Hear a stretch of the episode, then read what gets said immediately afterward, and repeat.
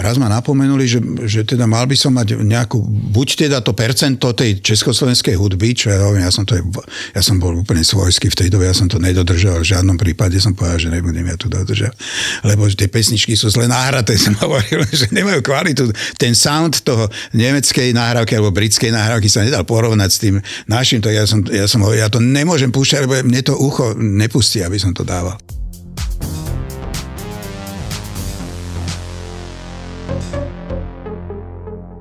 Priatelia, dovolte mi, aby som vás privítal pri ďalšom zo série podcastov o histórii DJingu v Československu. Tento podcast pripravujeme v spolupráci e, s Asociáciou DJov a hudobných producentov Slovenska a Slovenským ochranným zväzom autorským.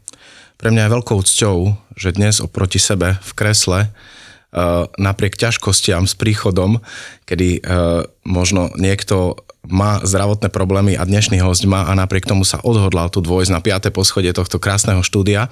Privítal Dušana Marušáka. Ahoj Dušan. Ahoj, ďakujem pekne.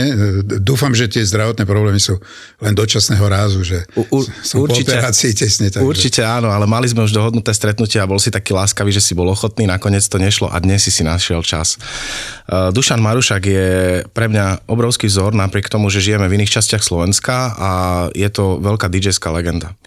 Dušan, pre slovenský DJing znamenáš naozaj veľmi veľa. Prosím ťa, povedz mne, povedz poslucháčom, kde bol ten prvotný impuls, že si si povedal, toto je obor, to je oblasť, to je hobby, to je prostredie, v ktorom chcem žiť. Hmm. To je zaujímavé, že ja som, ja som inklinoval k hudbe, možno, že vďaka mojej učiteľke hudobnej výchovy na základnej škole. Bola to ale hudba vážna z počiatku. A keď som, keď som začal, ja som bývalý vodný polista, takže keď som začal hrávať vodné polo, tak, tak e, som sa dozvedel, že jeden zo starších kolegov, keďže ja som bol žiak, on bol už vtedy hrával za mužov, tak bol manažér e, DJ-a, ktorý sa volal Fero Labuda. Fero Labuda, to je taký pojem. Dušan, v ktorom roku sme približne? Sme približne v roku 70, 1970, uh-huh. 69, 70. Ešte Pre, som tu nebol. Prelom. Ešte som tu nebol. Pre, prelom týchto rokov. No a e, tak, tak sme sa párkrát porozprávali jedno s druhým a ja som zistil, že, že toto by bolo celkom zaujímavé, že takto sa nejako, okrem toho, že sa predvádzam vo vode, že by som sa mohol predvádzať aj za nejakým mixážnym pultom a e, tým pádom som k tomu mal pomerne blízko. Teraz ti dám takú záľudnú otázku, ale je to skôr žart a máš tu svoju polovičku. Mnohí DJ, alebo nie mnohí, niektorí z DJov majú niektoré také motivátory. Jedni naozaj milujú muziku, to si myslím, že to je úplne ten základný typ. Potom sú takí, ktorí e, chcú baliť dievčatá a potom sú takí, ktorí chcú možno byť frajeri. E, vplývalo aj toto na teba?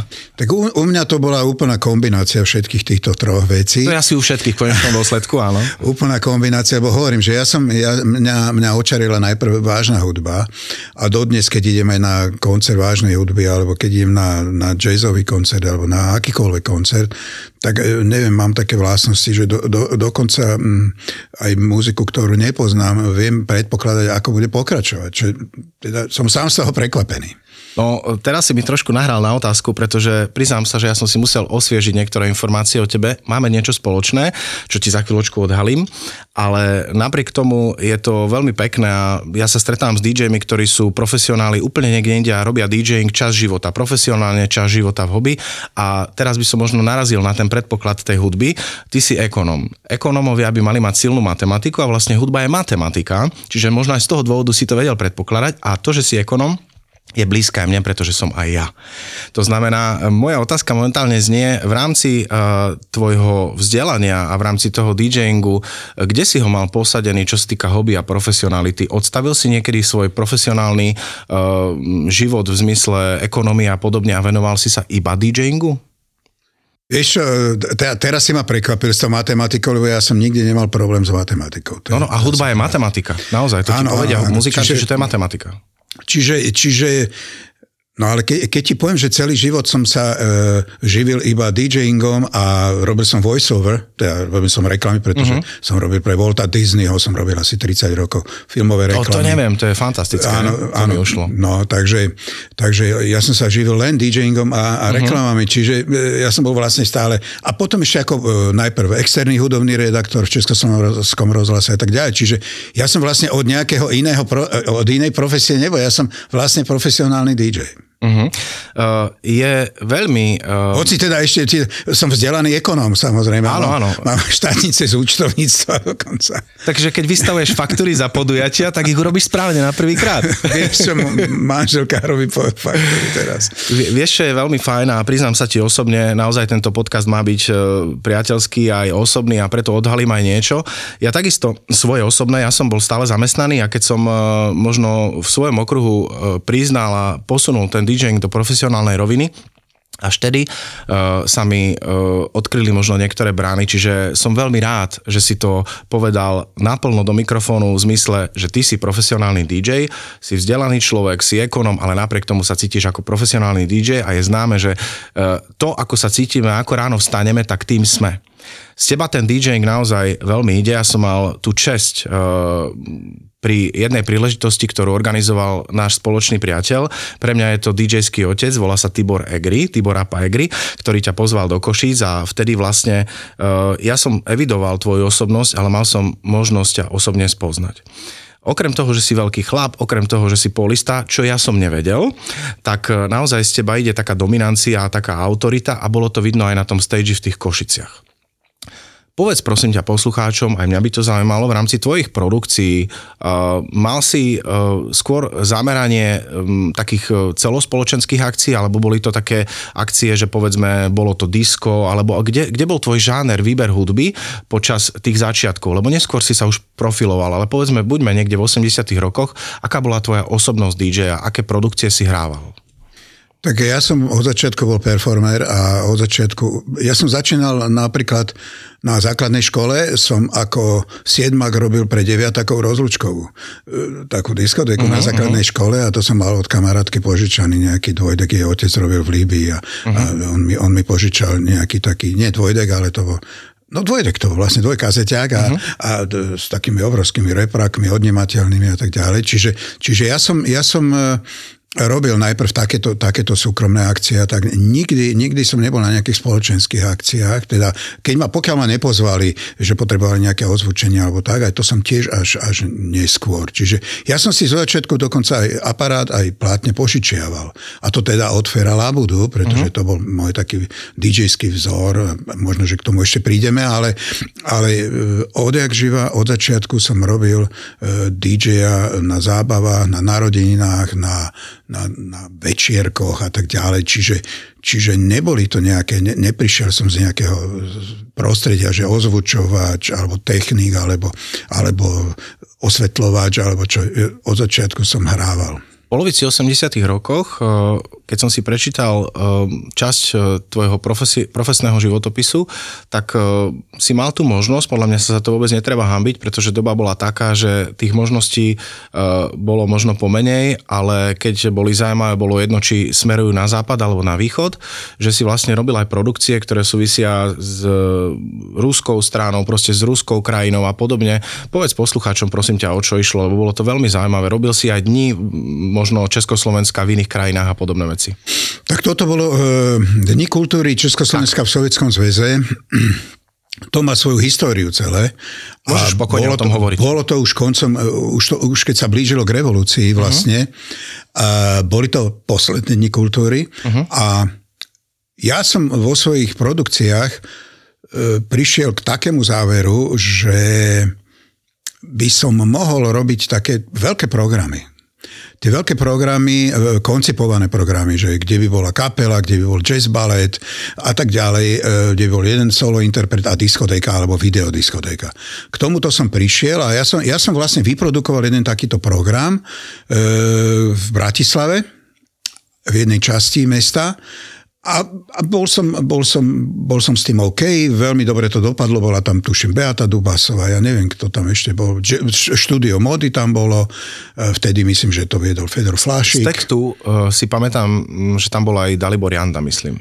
To bolo v Moskve už, to mm-hmm. už mhm. bol ten produkt okay. záverečný, ale začalo to tak, že v Bratislave som to urobil a zrazu, zrazu mi volali z ministerstva kultúry, mm-hmm z ministerstva kultúry mi volali, že, že pán Marušak, máme tu e, veľmi dobré referencie na váš e, program, ktorý ste urobili v nejakom dome kultúry a chceli by sme tento program ako celok zobrať e, do Moskvy na Dni kultúry.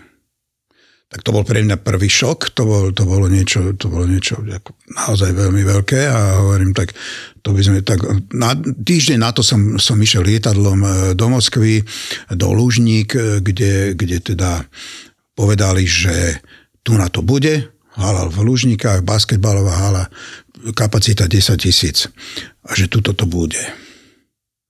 Ja som v 80 rokoch videl, e, keď som mal, ja som ročník narodenia 74, čiže povedzme v roku 84, 5, 6 som mal 10, 11, 12, videl programy, ktoré boli pripravené českou televíziou a vtedy to bol pre mňa veľmi príjemný pocit, už som vnímal DJ a tak ďalej, že to boli také programy, kde bol DJ, ja si pamätám iba jedného, myslím, že to bol Peter Sálava, mm-hmm. ale určite ty si budeš pamätať viac, Tibor Egri e, mi ich vymenoval niekoľko.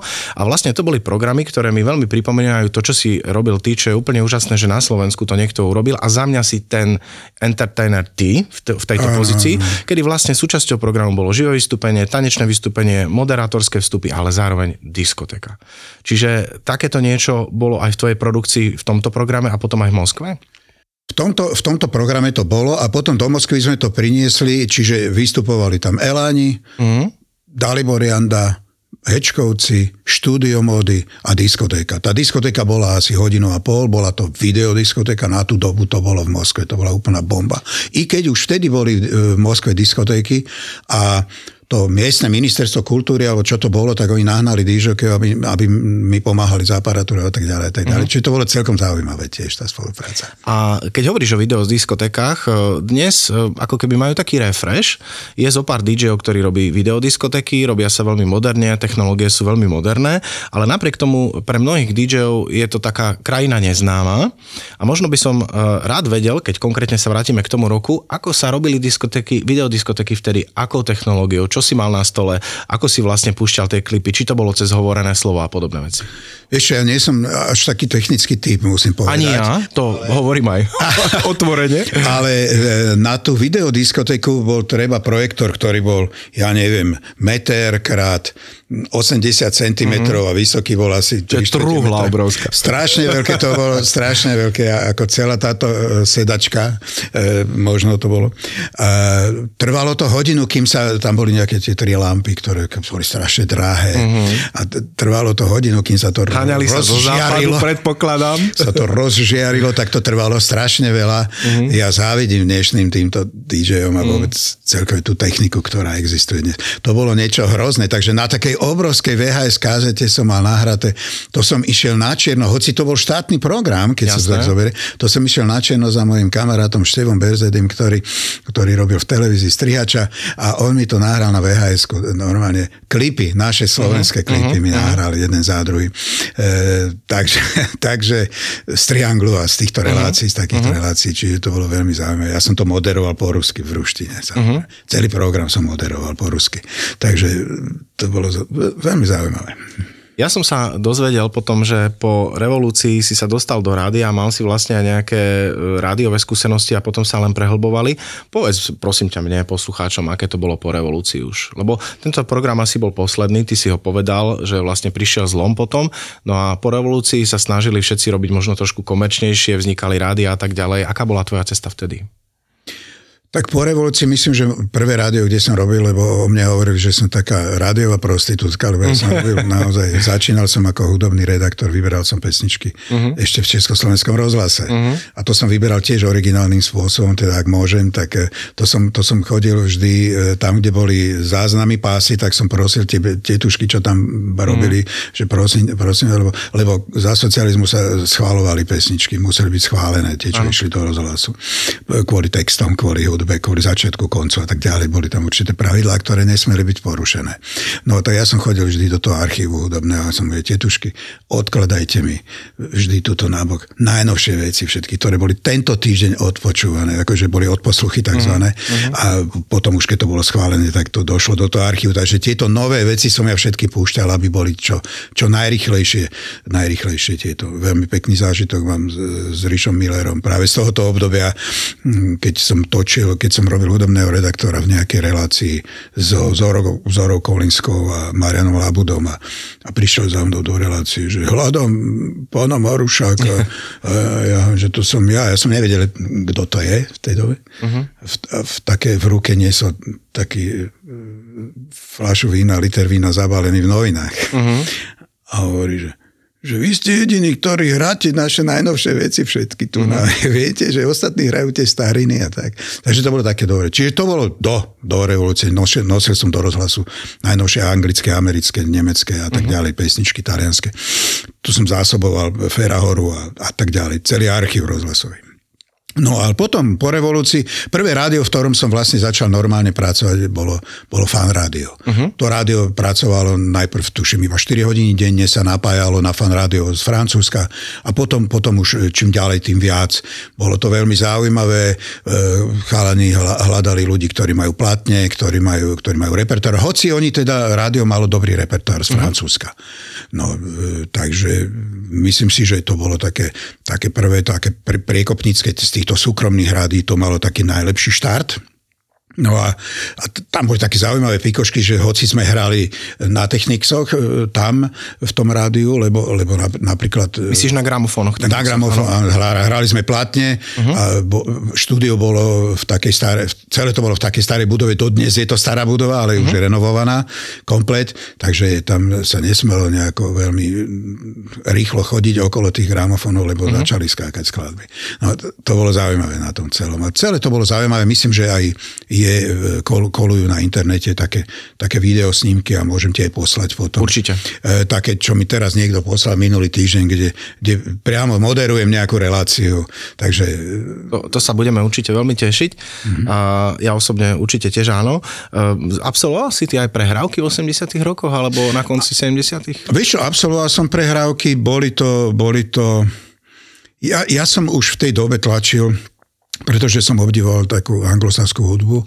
Na to pokojne hovor, lebo to mohla byť, to mala byť moja nasledujúca otázka. Ja som, to ja, som, ja som obdivoval anglosaskú hudbu, počúval, počúval som Radio Luxembourg, čiže ja som celú britskú scénu mal zmapovanú komplet, akože v tej dobe. Ako. To, to ako tam. A popri tom som ešte, ešte mal aj, keďže som robil hudobného redaktora v rozhlase, tak som mal prístup k Billboardu, uh-huh. New Musical Express eh, a Melody Maker a tak ďalej. V zahraničnej tlači som si kupoval, to málo ľudí vedelo, také, vychádzali také noviny Daily News, ktoré eh, boli z Budapešti, vtlačili sa v Budapešti, boli v angličtine, boli pre ľudí, ktorí cestujú do Maďarska a hovoria po anglicky a tam boli rebríčky. Každý piatok tam uh-huh. bol rebríček britskej, nemeckej hitparády hitparády, holandskej hitparády a tak ďalej. Čiže, čiže, e, čiže ja som, ja som e, inklinoval k tejto, k tejto muzike. Neviem teraz, čo bola otázka začiatok. Uh, pýtal som sa, či si absolvoval prehrávky, to si Aha, povedal, áno. Jasne. A potom si vlastne začal hovoriť o, o hudbe, mm-hmm. ktorú si mal rád. A ja som sa na to chcel opýtať a vlastne... Áno, áno. A tým pádom, že... Čomu si inklinoval a si začal hovoriť? Tým pádom, že ja som inklinoval k anglosaskej muzike, tak e, tieto prehrávky sa mi zdali ako úplne smiešné, Chápem. trapné kliše, ktoré vieš, aké boli nejaké percentuálne pomery, a neviem, 40, Nezažil som, 30, ale 20, mi to ja povysvetľovali, áno. No strašné, strašné, mm-hmm. že čo sa má dodržiavať, aká muzika. Ja som to nikdy na týchto prehrávkach ne, nedodržiaval, ale ale raz ma, raz ma teda napomenuli, buď teda to percento tej československej hudby, čo ja ja som, to, ja som bol úplne svojský v tej dobe, ja som to nedodržal, v žiadnom prípade som povedal, že nebudem ja tu dodržať, lebo tie pesničky sú zle nahraté, som hovoril, že nemajú kvalitu. Ten sound toho nemeckej nahrávky alebo britskej nahrávky sa nedal porovnať s tým našim, tak ja som, ja som hovoril, ja to nemôžem púšťať, lebo mne to ucho nepustí, aby som to dával. No a možno, že to bola v tej dobe chyba, ale možno, že nie. Možno práve preto som bol taký, taký, taký populárny, známy a tak ďalej, vyhľadávaný. No ale to som chce povedať, že a raz ma tak upozornili na týchto prehrávkach, že keď teda nepúšťam tú, tú slovenskú a českú hudbu, že by som mohol eventuálne urobiť nejakú takú diskotéku, takú tematickú, nejakú ako, takú. No tak som tak rozmýšľal, že čo by som mohol, no a v tej dobe som chvíľu pracoval pre štúdio S. Uh-huh. No a tam som došiel s veľa umelcami do stykov, tak, tak som sa zoznámil s Jankou Kocianovou a hovorím, Janka, že mohli byť, sme urobiť spolu taký rozhovor, ja by som urobil taký prierez vašou tvorbou. Tak. tak som urobil prierez s tvorbou, urobil som si text, urobil som si k tomu muziku, e, hudobnú dramaturgiu a urobil som, a urobil som e, aj diskotéku. Uh-huh. A vtedy som dostal najvyššie ocenie D, takzvané. Uh-huh. Čiže ja som bol nositeľ toho najvyššieho tej najvyššej e, licencie. Ešte zaujímavé, tak z profesionálneho hľadiska, uh, hovorili mi to kolegovia o takýchto tematických diskotékach a podobne. Nechcem naozaj dehonestovať československú hudbu, ale myslím si, že československá hudba je málo tanečná v zmysle celého sveta, preto my DJ a tí ľudia, ktorí cítia muziku, inklinujeme k tej anglosaskej. Ja som na tom veľmi podobne. Krátky príbeh, ne, nevyhľadávam, tiež hrám komerčné podujatia a tak ďalej, ja nevyhľadávam, keď ma niekto zadeleguje tým, že poďu robiť československú party. Ja ju viem urobiť, snažím sa, ale, ale nie je to moja šálka kávy. Mm. A na československej party ja hrajem Made to Made, Do, Love Me a podobné veci. Hej. A už sa mi stalo, že majiteľ prišiel a my chceme československú hudbu, to je československá slovenská hudba. Čiže uh, naviazal by som na tú Janku Kocianovú vlastne, že uh, ak to má byť tematické a mala by byť tá diskotéka, povedzme, E, Slovenska, Československa od jedného interpreta, v akom čase sa dá urobiť, lebo ja to vidím na 15 minút. Ja, som, ja, ja som nevidím, to, nevidím to na dlhšie. Ja som, a možno, že som sa zle vyjadril, ja som to po, e, poňal ako tematickú, ako tematické, ako divadlo hudby kvázi. Okay. Uh-huh. Čiže ja som to aj tak interpretoval, ja som to tak aj vlastne všetkým povedal, že toto, toto je, by malo byť v divadle hudby, kde si ľudia sadnú, lebo na tieto veci, však samozrejme Janka mala veľmi zaujímavé, zaujímavé aj tanečné veci. Bola veľmi nadá, je veľmi nadaná a no, celá história. to ani nehovorí hovorím, úplne. Áno, áno, Preto áno. som si ju vybral, lebo bola aj Dara, Dara Rolinc, Dara, Darinka Rolincová bola, mala tú dánosť hlasovú, Marika Gombitová a tak ďalej. Čiže toto boli tri veľké spevačky, tri veľké hlasy, ktoré samozrejme... Ale toto bolo takou formou skôr ako divadlo hudby, by som povedal, kde sa môžeš zahlbiť nad tým aj textom a môžeš si teda vychutnať tú hudbu doslova. Uh, Dušan, uh, v rámci svojej produkcie ty si realizoval mixovanú diskotéku? Alebo to bolo o hovorenom slovo medzi trackmi, medzi Uf, pesničkami? Tak ja, e, ja si myslím, že to bolo 99,9% hovoreného slova. Uh-huh.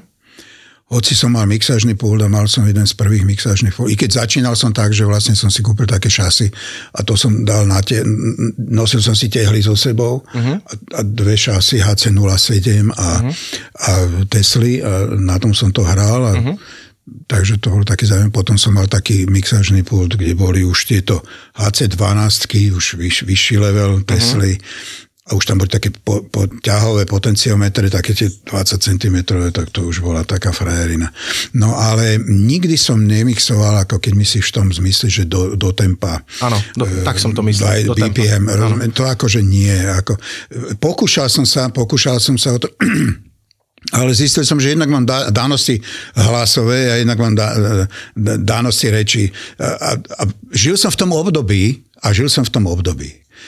To obdobie prešlo potom e, do určitej doby, ale hovorím, e, viac som využíval, viac som využíval môj hlas medzi, medzi a tú diskotéku som prispôsoboval tým, že boli síce, blo, skladala sa z blokov určitých skladieb, ktoré boli pod, podobného rytmu, podobného tempa. Čiže e, menil som to vlastne tým, že som viacej hovoril medzi nejakými. Absolútne tomu rozumiem, je to aj e, vlastne obdobím, ktoré bolo, pretože mixovaná diskotéka minimálne do československého prostredia prišla na konci e, 80 rokov, začiatkom 90 rokov zvyšovaním kvality technológií. Dnes je to také, že naozaj tí DJ, ktorí aj, aj moja generácia, aj, aj e, vaša generácia možno len pozerajú, kde sú tie možnosti a trošku im, pri, im príde aj ľúto, že nemali tieto možnosti, lebo tiež by boli niekde inde. Ako sa díváš na DJing v súčasnosti? Možno trošku aj, čo sa týka hudby, ak ju máš trošičku pod kontrolou zmapovanú, aj čo sa týka technológií. Máš na to nejaký názor, prosím ťa? Vieš čo, e, ja hlavne závidím dnešným DJom. To som myslel to predošlou vetou. Hm. Ja hlavne závidím dnešným DJom ich techniku a ich možnosti získavania muziky. Lebo akúkoľvek muziku si nájdeš na internete, nájdeš ju, môžeš si ju kúpiť za x málo peňazí, jednu pesničku a tak ďalej. Čiže, čiže tie toky e, sú zrýchlené. Technika je fantastická technika je fantastická. Ja. Keď ja mám jeden projekt, o ktorom nebudem teraz tu hovoriť, ale ano. myslím si, že ten projekt ešte predbieha to, čo je v súčasnosti, ale mm, uvidíme, či sa to podarí. Čiže toto si myslím, že, že tá technika súčasná už aj vďaka tomu, že vlastne sama aj mixuje Čiže aj možno, že menej nadaný DJ by si vedel, keď spustí, ja neviem, traktor, alebo ako, ako sa to... Áno, alebo existujú funkcie synchronizácie a podobné veci. Jasne, áno, čiže, čiže, čiže tam už to nie je problém. Tam už to nie je problém.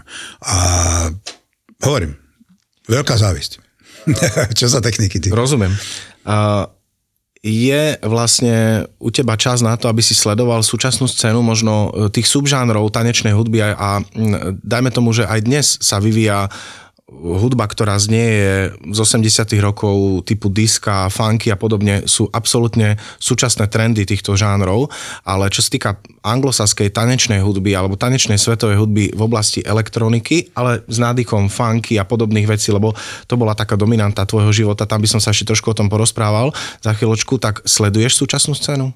Vieš čo, sledujem súčasnú scénu, počúvam to, počúvam to v televízii, uh-huh. pretože v televízii už je toľko kanálov hudobných, že si Áno. môžeš vybrať. E, dodnes si objednávam platne z Nemecka, e, teda CDčka. Veľká česť? Takže... To akože veľká česť, to, to už nerobí.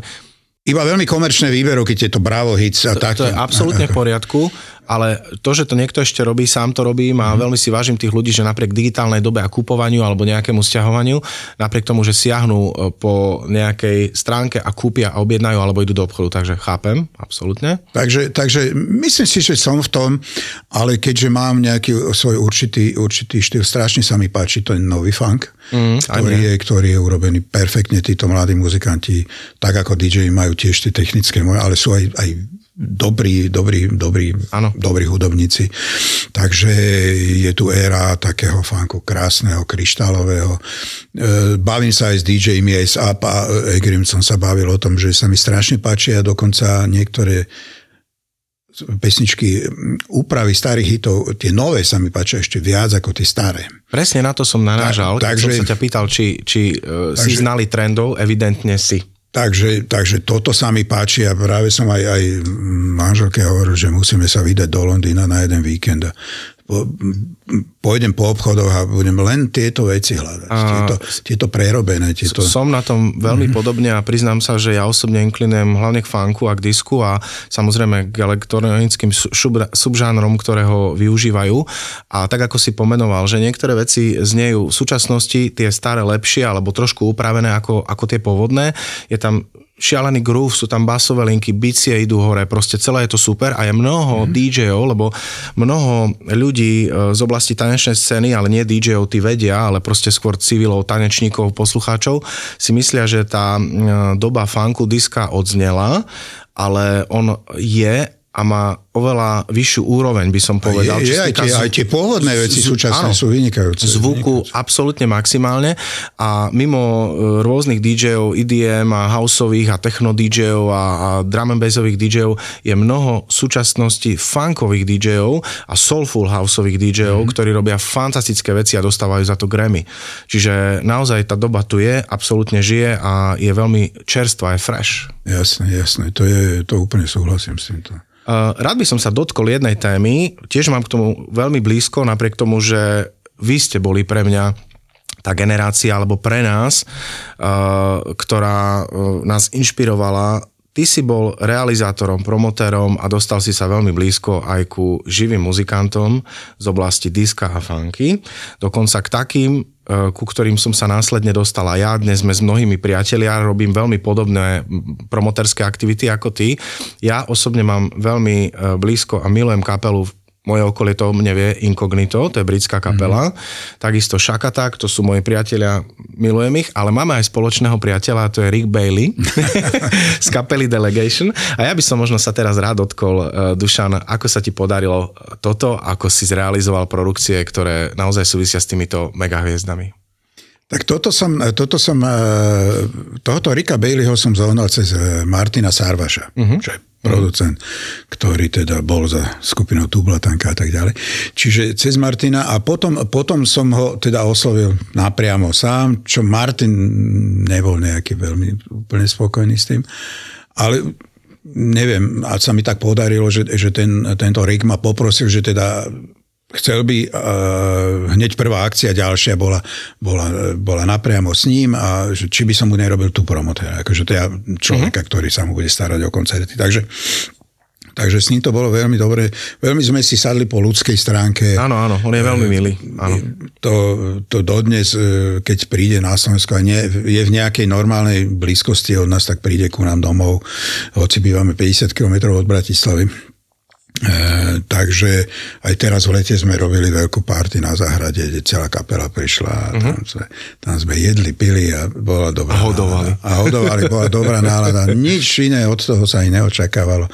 Len sme si teda púšťali dobrú hudbu a, a jedli sme a pili. Takže uh-huh. po tej ľudskej stránke sme si strašne dobre sadli. No, musím naozaj tak možno otvorene o takom súkromí povedať, že z teba ide veľmi pozitívna energia, veľmi priateľská, nie sú tam nejaké zábrany, spozoroval som to už pri našom stretnutí v Košiciach pred pár rokmi a keď sa bavíme o týchto hviezdach, o týchto ľuďoch, tak e, ty si najviac vážia tú ľudskosť. Ja som si všimol, že vlastne oni keď prídu aj do cudzej zeme, a povedzme strednú uh, cudzích ľudí, tak oni majú taký osobný filter, mnohí z nich, že či ten človek sa pretvaruje, hrá, alebo, alebo sa mu niekam pchá, alebo je absolútne prirodzený a rozpráva sa s ním ako s človekom, ktorý je prirodzený. A Rig je taký, že presne na takéto reaguje a mnohí z tých ľudí na to reagujú aj ľudia zo Šakataku a tak ďalej. Čiže ja si viem predstaviť, že si ťa získali a si si ich získal. Lebo naozaj to funguje presne na tejto báze. E, zaujímala by ma ešte jedna kapela, lebo, a je, poviem ti možno je, je jednu story. Uh, mal si aj Otavan na Slovensku, pokiaľ viem. A ty vieš o tom, že producent z Otavanu je otec uh, človeka, ktorý stojí za Daft Punkom. Nie. áno, nie, to nie. áno. To je za, za Daft Punkom mm. sú dvaja páni a jedného z nich vlastne otec bol producentom aj, aj umelcom v Otavane. Oh, Preto zaujímavé. Daft Punk mal mhm. vplyv už vlastne, respektíve ťahal si podklady uh, z um, diska zo 70 rokov, bol, bol tam enormný zásah tej hudby mm-hmm. a vlastne jeho otec bol v Otavane. To je zaujímavé. To je no, no. zaujímavé. Sú také, také zistenia, čo viem, aká kapela to tu bola, nejaká tretiotriedná kapela to bola, ano. vystupovala, alebo možno neboli až tak tretiotriední. Vystupovali na Pasienkov hale a a teraz mi hovorí, že počúvaj, je tam chlapec e, v tej kapele, sa volá Nárada Michael Walden. Že, oh. že ja mám, Ježiš Maria, že to vážne, tak idem tam na večer, som mal iný program, Jasne. hovorím, na koncert nejdem, ale to bola nejaká ro- roková kapela, alebo ja neviem, alebo úplný jazz, alebo čo. Tak som, tak som došiel do tej haly na pasienkoch a tiež hovorím, kde, kde, Narada Michael? A oni hovorí, že vonku, vonku sedí na schodoch a obeduje. Tak no, z takého taniera z papiera obedoval, tak sme si urobili pár fotiek spolu, Áno, je, aby Taký to aby úplne bol, úplne bol. O, oznámil možno ľuďom, ktorým to meno zatiaľ nehovorí nič, že je to vynikajúci bubeník a funkový muzikant a z okolností ja milujem vlastne aplikáciu Shazam, toto nie je komerčná relácia, Áno. čiže môžeme Áno. hovoriť o poemoch. Milujem ju, pretože sa dostanem e, ku trekom, ktoré neviem kam zaradiť a naozaj počúvam rôzne rady, kde ide fantastická muzika a na radu Michaela Voldena ja poznám, ale poznám najväčšie hity a ja milujem aj R&B muziku, milujem trošku downtempo, taký soulful, taký, mm-hmm. taký vyslovene, taký, taký pomalší. No a počul som pred dvomi dňami v aute vynikajúcu skladbu a on ti to bol narada Michael Walden. Bolo to, že absolútne výborné. Je to taký ten súčasný Brit funk, taký soul. Bolo to úplne super. Takže e, takíto ľudia, možno menej známi, pre nás veľmi významní. Úplne, úplne jednoduchý, jednoduchý chalan. Bolo to pred Áno. nejakými piatimi rokmi, alebo čo sedel na schode, ja som si sadol vedľa, bavili sme sa. Mimochodom vyprodukovali jeden z najpredávanejších albumov e, v histórii populárnej hudby a ten sa volal Bodyguard pre Whitney Houston. To on produkoval. Ja viem. Čiže no. sediac na schodoch, keď som si tak pomyslel, alebo keď som rozhovory robil s inými ľuďmi, tak hovorím. A to, čo hovorí, je pravda, že s tým, aj v živote je to tak, že buď si sadneš s niekým, alebo si nesadneš. Ale, ale teda, keď, keď som sa rozprával s nejakými ľuďmi z, z muziky, tak, tak väčšinou to boli skromní, normálni tak. ľudia. A ja mám presne tie isté skúsenosti. Dušan, um, na začiatku 90. rokoch vznikol časopis, ktorý ja keď som mal v ruke prvýkrát, tak som mal iba prílohu iného časopisu. A v hlavičke bolo napísané, že Discobox.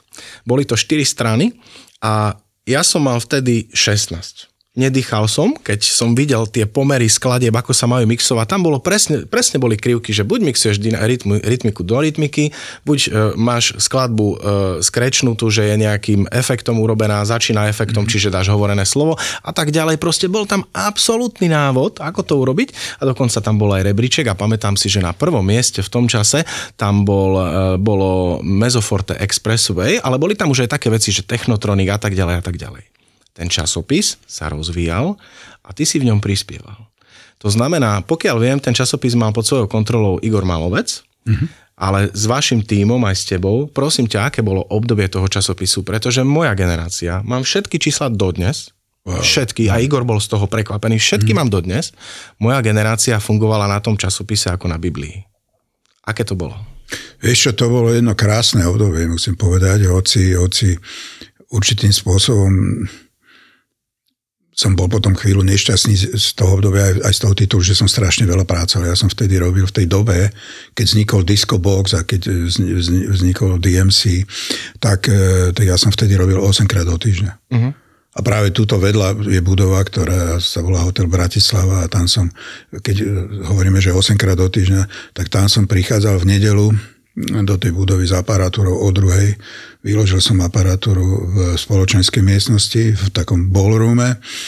Hral som detskú diskotéku po obede, de- decka sa vyhnali a potom som aparatúru na dva dní vyniesol do baru a tam som hrával v tom mm-hmm. bare nedelu večer, pondelok večer. A potom od útorka som hral v hoteli CKM. Uh-huh. Mhm. Tam som hral celý týždeň. Uh-huh. Čiže to bolo obdobie strašné, strašne veľa roboty, ale zase na druhej strane keď sme založili DMC, čo je tiež v okruhu tu na niekoľko 3 kilometre odtiaľto všetko. Mm-hmm. Takže to DMC, aj ten hotel CKM, aj mm-hmm. hotel Bratislava, tak eh, DMC sme robili v starom dome, sa prenajal dom a, a začali sme tam, eh, ja som, ja som tam vozil platne, Igor mal na starosti aparatúry a tak ďalej a tak ďalej a tak ďalej. Ten časopis sme dali dohromady.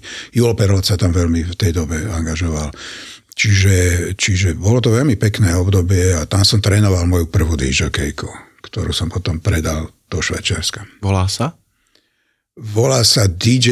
Uh, uh, Ježiš Maria, ako sa? DJ Jane? Či... Hanna, DJ Hanna. Uh-huh, to si pamätám, možno aj z toho diskoboxu. DJ Hanna bola moravačka, prišla za mnou, že, že dostala referencie od Ivana Vereša. Uh-huh. Že, toho Ivana? Toho Ivana. Z toho mate to mate? mate, to mate. že, že ja som DJ, ktorý hral ako prvý DJ mm-hmm. československý v zahraničí, vo Švečesku. A teda, že by bolo zaujímavé, že, aby som ju naučila, že tak za mesiac som vyrobil z modelky, ona hovorí, že robila modelku, mm-hmm. Tak za mesiac som vyrobil z modelky DJkejku, mm-hmm. ktorá už ostala a živí sa dodnes DJingom. To je zaujímavé. Za mesiac. A to možno aj kvôli tomu, že som robil každý deň. A cez deň som ju doviedol do, toho, do tej budovy toho Music Marketu a DMC vlastne. Tam som ju doniesol a tam sme cez deň púšťali si hudbu a dostávala do, do hlavy skladby.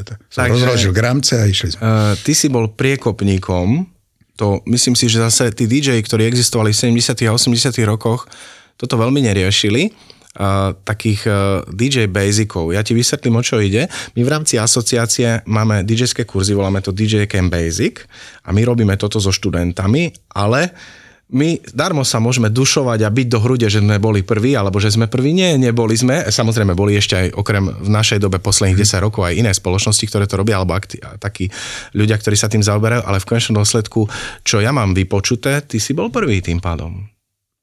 Takže zaslúžil by si si možno nejakú odmenu za to, ale sme, sme samozrejme veľmi radi, že, že je to tak. A v konečnom dôsledku aj nám sa stáva, že máme, mali sme dokonca 11-ročného chlapca, študenta a aj 60-ročného pána, ktorý sa tým chcel zaoberať a už potom je na nich, že či nejakým spôsobom sa to do nich dostane a existujú s tými DJmi, lebo po takom kurze tá DJ Hana viem, že bola na trhu, ale v našom prípade po takom kurze, kurze za 3 týždne z DJ-a neurob, človeka neurobíme DJ-a, ten musí už mm-hmm. žiť tou komunitou a tak ďalej, ale máme rôznych chlapcov alebo aj devčata, ktoré absolvovali ten kurz a sú naozaj aktívni a už hrajú aktívne.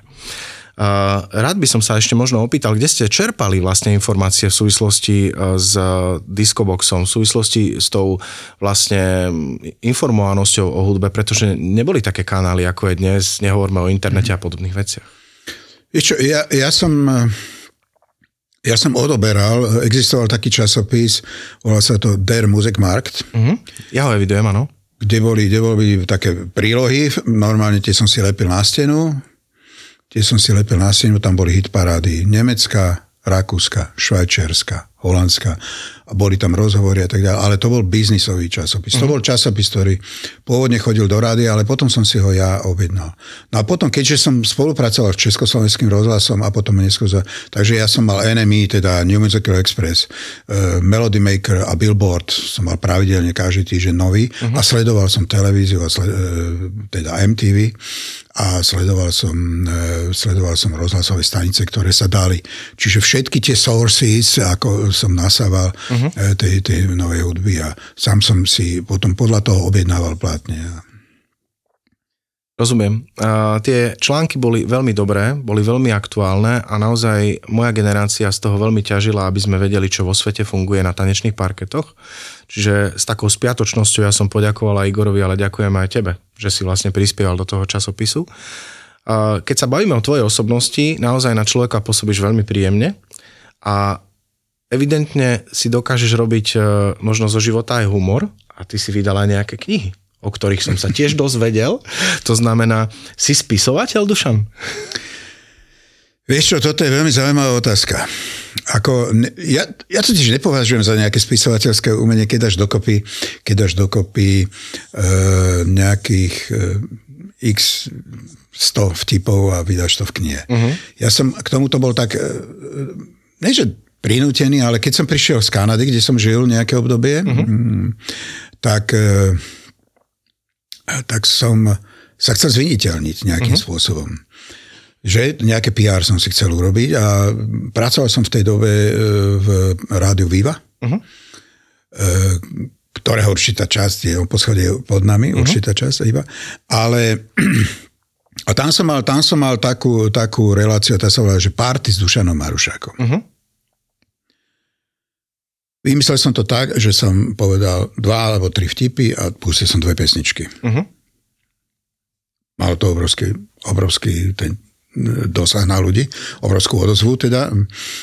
Hoci neviem, či teda e, si doma v týchto rozhlasových e, krivkách a tak ďalej, počúvanosť, Re, re, tak Relatívne ich ovládam trošičku. Čiže táto áno. relácia bola v piatkovom čase od... E, Aha, tak to áno, tomu rozumiem, čo Od 8. Áno, od, od 12. Čo je vlastne pokles, lebo ľudia sa už prídu z roboty, balia sa a idú na diskotéky. Áno. Idú sa zabávať. Ale niektorí si robia aj párty doma. Áno.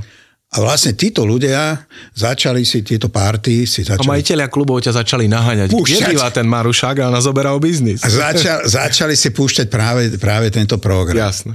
No a stala sa mi také, ja som sa na každú reláciu pripravoval, som si z internetu som si vyťahol vtipy, najlepšie, aktuálne a tak ďalej.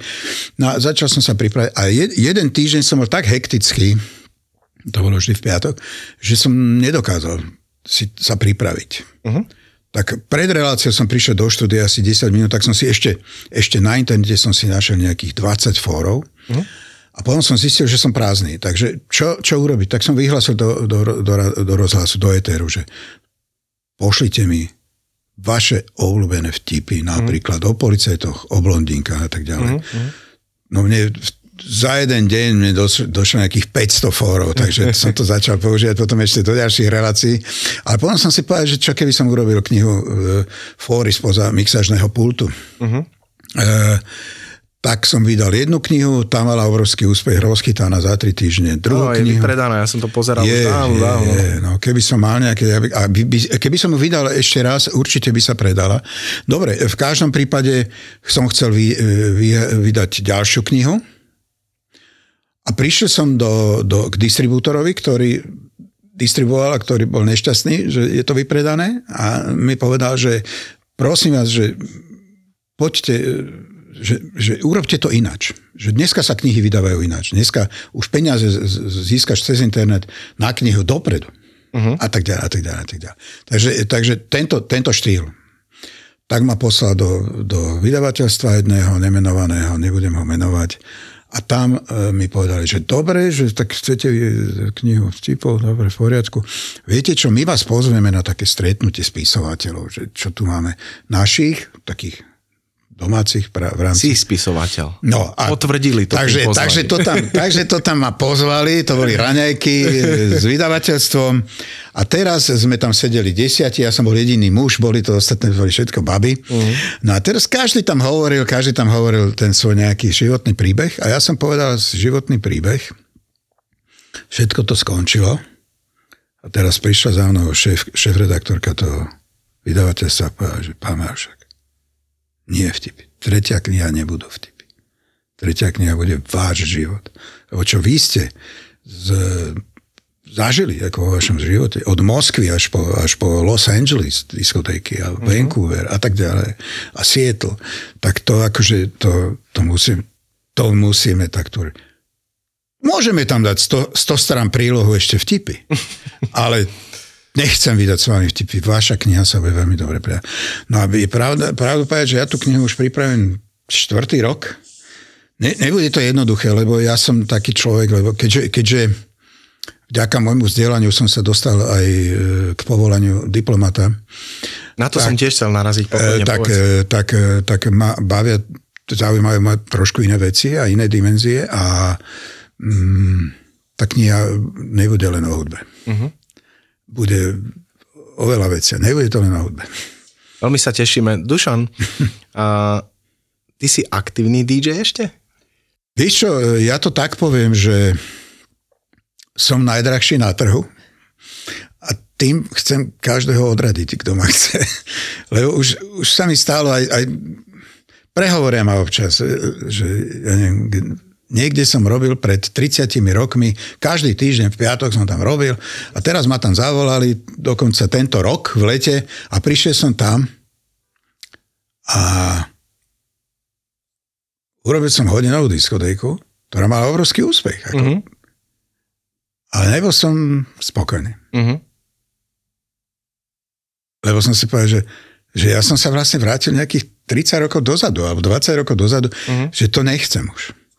A vždy som mal také kredo, že robím to, čo ma baví. Uh-huh. A ten večer ma to nebavilo. Možno, že to bolo aj tým, že ma strašne bolel ten klub, ktorý mi už teda vyoperovali, chvála Bohu. Že, že straš, v strašných bolestiach som to robil. Uh-huh. To bol už štvrtý stupeň a tak ďalej, najhorší. Čiže musel som ho odstrániť a to bolo, ja neviem, tri týždne pred operáciou, alebo koľko, alebo mesiac pred operáciou. No a, e, a som si povedal, nie Čiže ak za mnou niekto dneska príde a povie, že by chcel, aby som mu zahral na narodeniach, tak najprv poviem cenu a potom sa bavíme ďalej. teda, Čiže väčšinou sa už nebavíme. Teda, a mne to vyhovuje.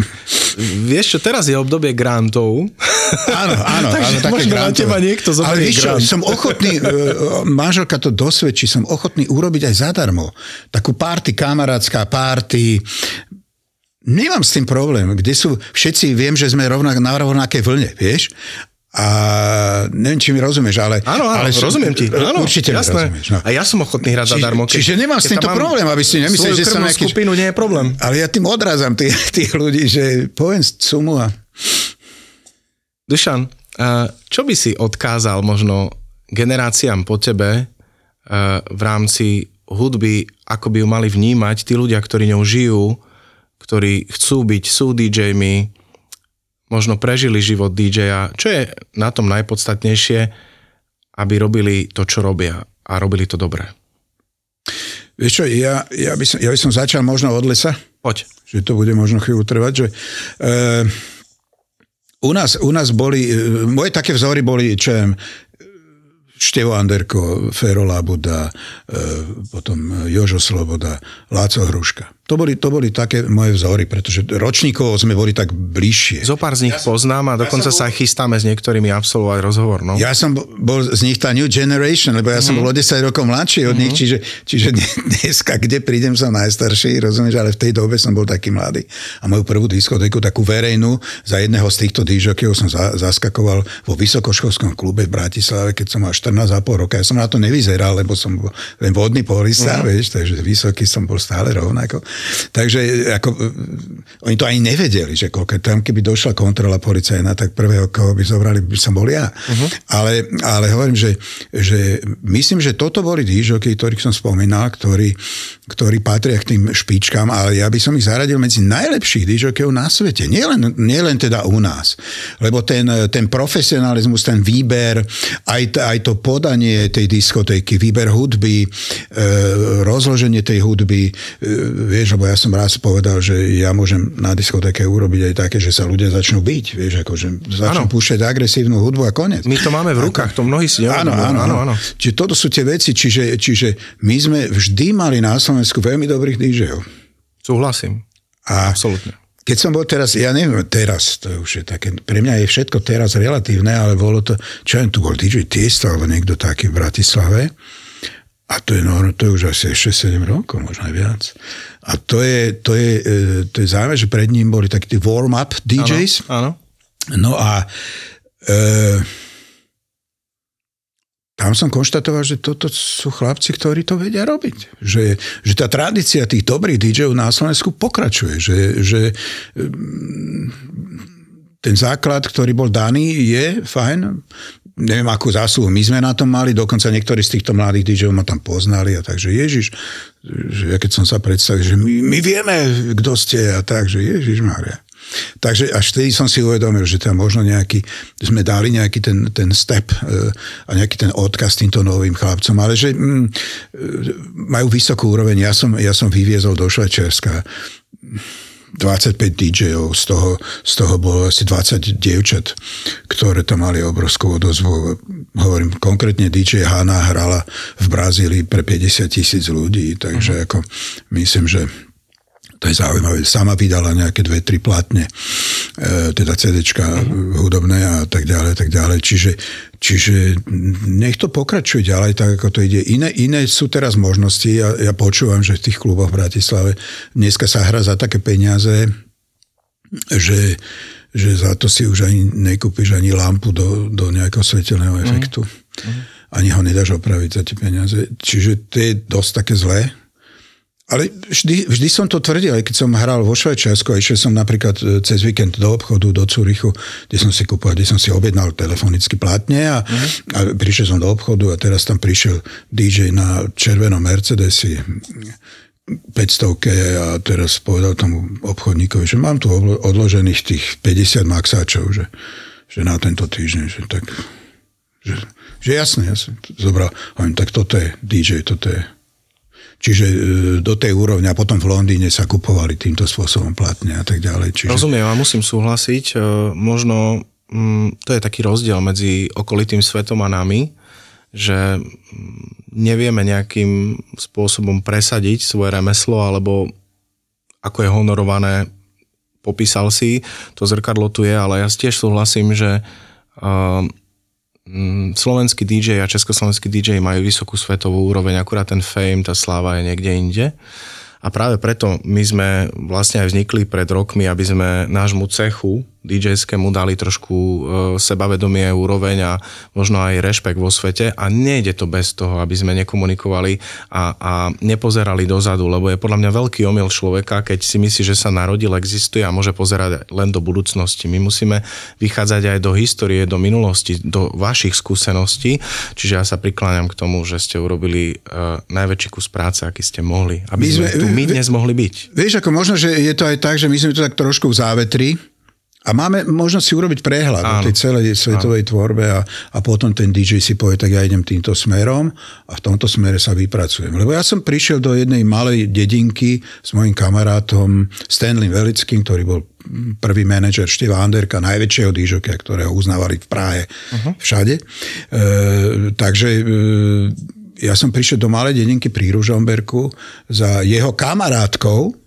za jeho kamarátkou, ktorá vedela, že on je DJský bývalý manažér. Uh-huh. On žil potom dlhé roky v Los Angeles, kde ma potom angažoval, ja som tam hrával niekoľko silvestrov. Uh-huh. A a z nej potom vyšlo, že jej syn je DJ a že hrá na Ibize už 5 rokov a veľký uh-huh. úspech.